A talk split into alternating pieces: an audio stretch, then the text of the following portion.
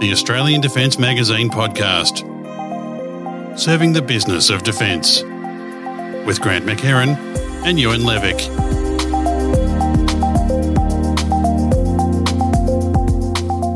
Hi, everyone, and welcome back to the show.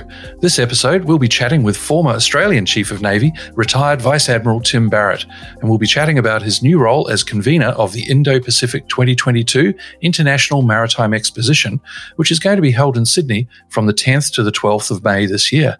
Tim, welcome to the show. Thank you. It's great to be here. And as ever, I'm joined by Ewan Levick, the group editor of Australian Defence Magazine. Ewan, how are you doing? Good, thanks, Grant. Okay. Well, to kick things off, Tim, can you please explain to us what Indo Pacific 2022 is and what it does?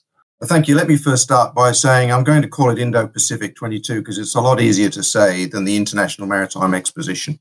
Look, I've attended a number of these over the past decade or so, and I can say quite rightly that this is a well regarded global business exposition that is held to every two years and it's held in Sydney, which being on the harbour, I think is the ideal backdrop for something of, of this nature.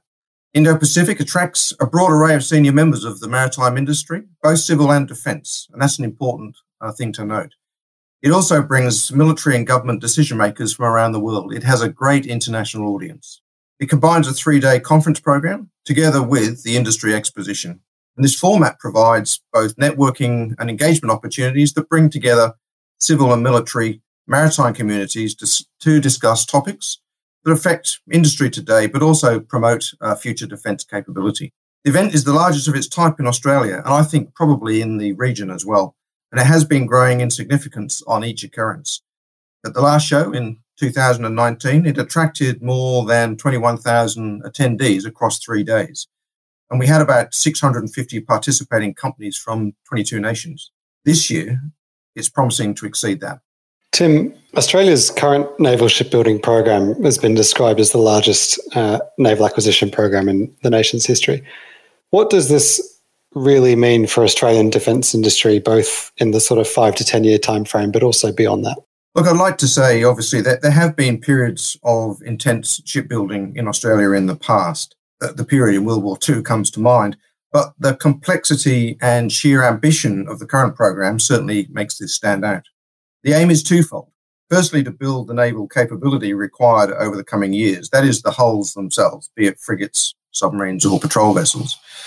But equally important is the aim to build an industrial capacity and a capability that will sustain a shipbuilding capability in perpetuity. That is a continuous naval shipbuilding program. And it's this feature that augurs well for the nation's defence industry. It'll touch on everything from SME development, new global supply chains, even the creation of new specialist university courses. It's a national endeavour and it will require deliberate and constant attention, but it delivers certainty to industry. And this is quite important. A strong, sovereign Australian industrial capacity creates economic benefit for the nation, but it also ensures that the ADF will have access to crucial capability in any future conflict where Australia may possibly, for a time, be cut off from other nations. And, and this is where Indo Pacific 22 helps. It provides the opportunity for industry to engage with defence directly, to promote cross flow of information, to demonstrate experience. It brings together the nation's industrial capacity and raises it to the attention of overseas primes and OEMs, etc. But it also exposes a generation of Australians to the potential of what could be a new and long prosperous career. So you've you've mentioned that it's uh, exposing people to career opportunities. It's bringing people together. Uh, so, what role does the exposition play in the major projects and programs of shipbuilding beyond bringing awareness and so on? Does it uh, how, does it have any influence over the programs? Does it help bring people together that might be able to drive them further? Things like that. Look, I think it does very much so. As I said previously, this continuous naval shipbuilding program is a great national endeavour. And it's important to all those who are going to contribute, be it in industry or be it in defence, understand the needs and the challenges, and there will be challenges.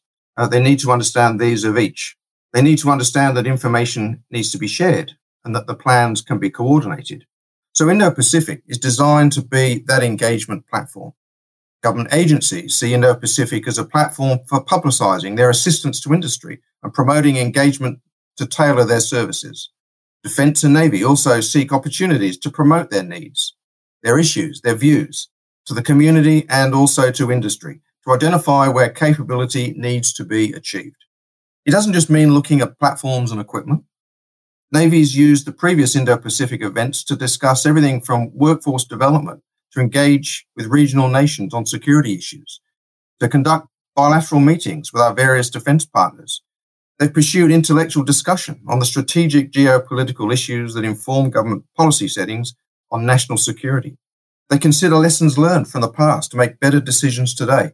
And that's why the Chief of Navy's Sea Power Conference includes the King Hall Naval History Conference and the Senior Enlisted Leadership Conference. Both of these run alongside the industry exposition and they complement each other perfectly.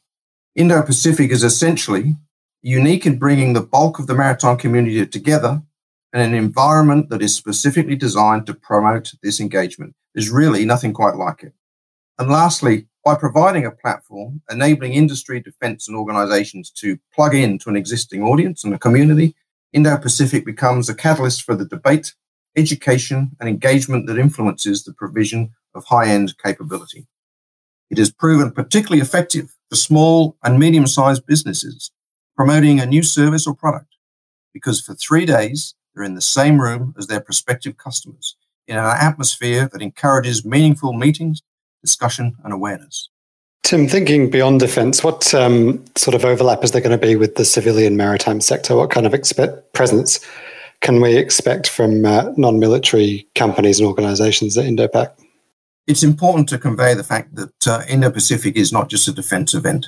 I have to say that the same principles of engagement and networking that we hope to achieve for the defence and defence industry is very similar to the maritime sector as well. And Indo Pacific promotes engagement across the sector because many of the issues that the industry faces are common, be it workforce issues, um, for instance, upskilling, environmental issues and developments, alternative fuels, ship design, new maritime technologies, environmental concerns, all those sorts of things. So apart from being the convener, at Indo Pacific. I'm also a board member at what's called MIAL, Maritime Industry Australia Limited. It's a peak body that represents the civil maritime industry. And at the last Indo Pacific, MIAL ran its annual conference. Why? Because we wanted to exploit the presence of so many principal players in the industry. MIAL will return this year. But similarly, the Royal Institute of Naval Architects, the Institute of Maritime Engineering, Science and Technology, and Engineers Australia will all convene the International Maritime Conference at Indo Pacific. This conference allows us to discuss latest developments in marine engineering and marine technology, both in areas of defence and commercial shipping, including new technologies, commercial ships, naval ships, submarines, autonomous vehicles. It'll look at maritime safety and even cyber security. But it's also a focus for the commercial and merchant marine, specialists in port operations, cargo handling, tug pilotage operations, spillage, pollution, cleanup, maritime safety, you name it. The market is universal. Commercial operators as well as navies need their services. So Indo Pacific provides the environment in which common issues can be tackled. There's certainly a lot going on in there. Um, I'm quite impressed. It's way bigger than I thought it would be. Um, so if I was in the maritime industry, uh, you know, from what you're saying, it sounds like I want to be there anyhow. Um, but uh, what's in it for those who are in the maritime industry? Are there any? You've already listed quite a bit of good reasons for them to be there, just on the scale of who's going to be around. But are there any other specifics you'd like to call out?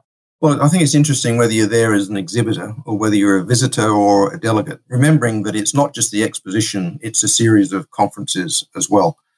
So the sheer concentration of those things together with the key players from defence, industry, government, and academia. That's the great strength of what IP can deliver.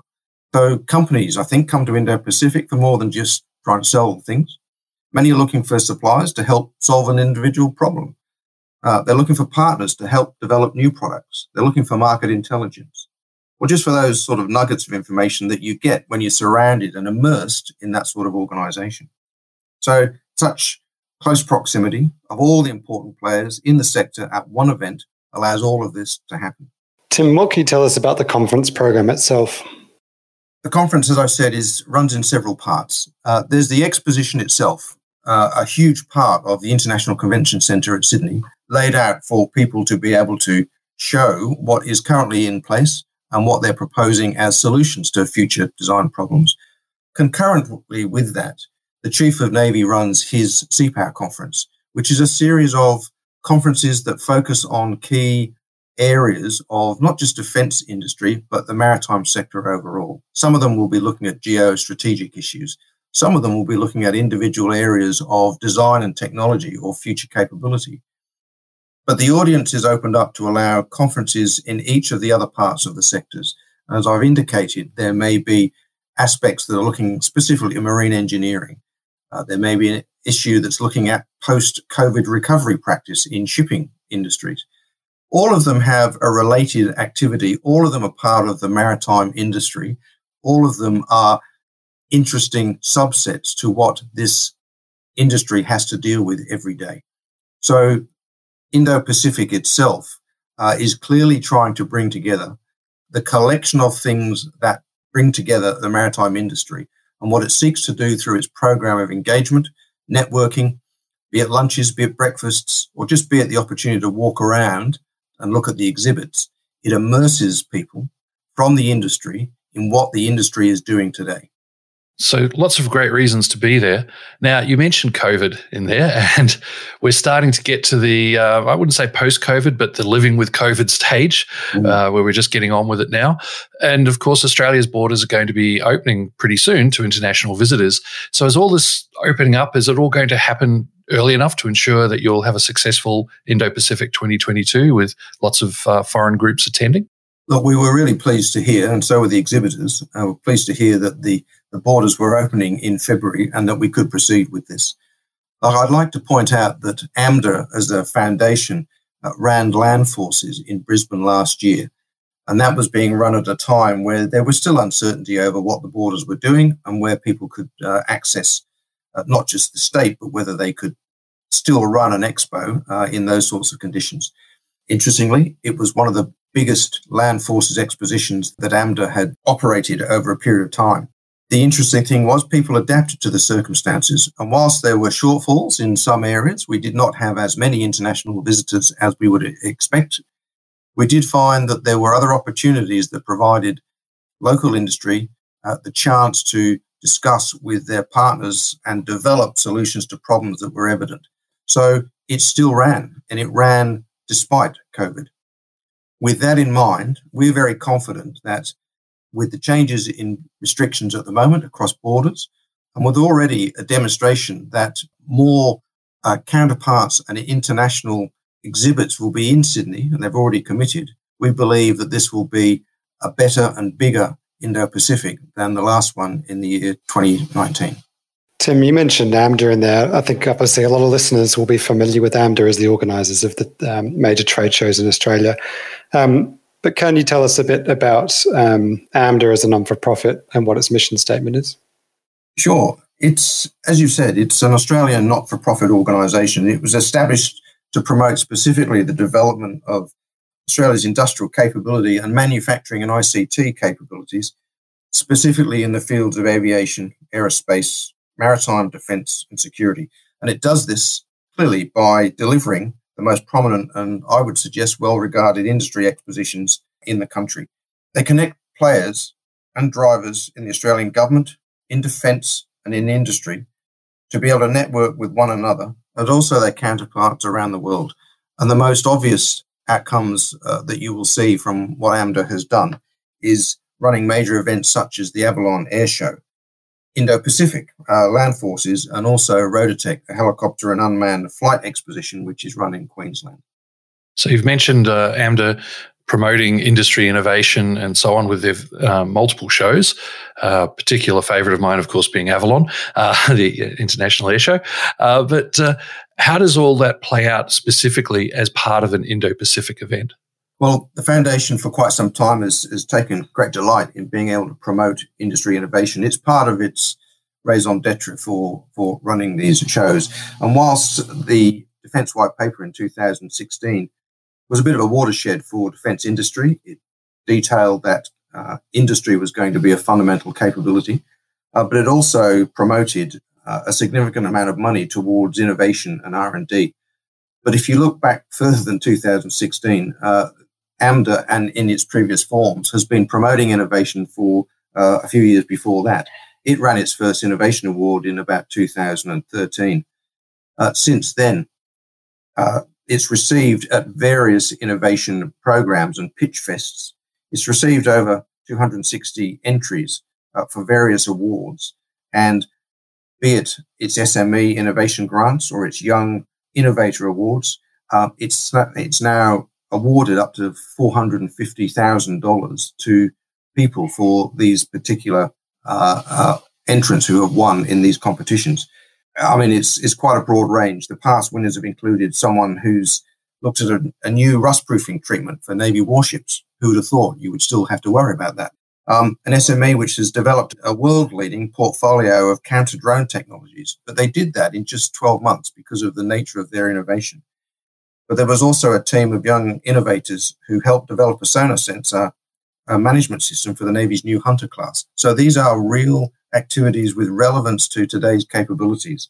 And AMDA has taken great delight in being able to assist in the promotion of these ideas and the skills and talents of these young innovators, which is part of the, as I said, the raison d'etre for why AMDA does this work in the first place. Tim, the last time I went to this event, it was called Pacific 2019. Why is it now called Indo Pacific 2022?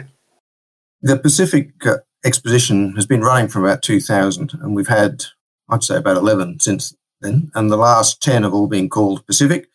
Um, but things have changed in our region in the last couple of years.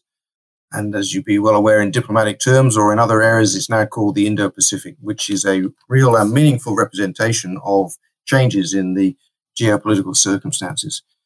Given that the exposition is meant to reflect uh, industry, defense issues, government issues, and even diplomatic issues, it would be right and proper to consider a wider uh, audience. And so that's what we do. We now consider the broader extent of where we sit.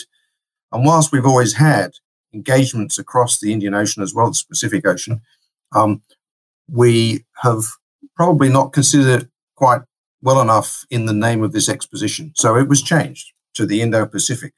It's relevant. We sit amid the major trading routes. It's relevant because some of the things that have occurred in our sphere of influence over the last couple of years have happened on the West Coast as much as they have on the East Coast. So, for all those reasons, it was a right and proper decision to make to expand uh, the nature of the name to truly reflect where we're operating and where we would expect our navies and our civil industry to be operating into the future. Well, thanks, Tim. That's been a, a great overview of uh, Indo Pacific 2022 and what we can expect. Uh, I'm sure that uh, the Australian Defence Magazine team will be there in force to uh, capture all the information. So, uh, thanks very much for uh, joining Ewan and I and having a good chat with us. And we appreciate your time today. My pleasure. Thanks for your time. Thanks, Tim. And of course, thanks also to everyone who's been listening to us once again. And don't forget, if you enjoyed this episode, you can tell a colleague about us so they too can benefit from this show. Meanwhile, thanks for tuning in, and we'll be back in the not too distant future with another informative episode. The ADM podcast is produced by Southern Skies Media on behalf of Australian Defence Magazine, a Yaffa media title.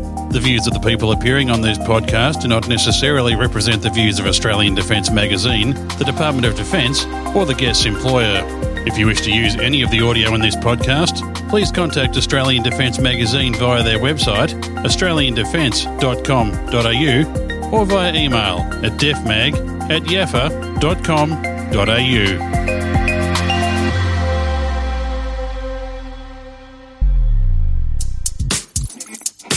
You've been listening to a Yaffa Media podcast.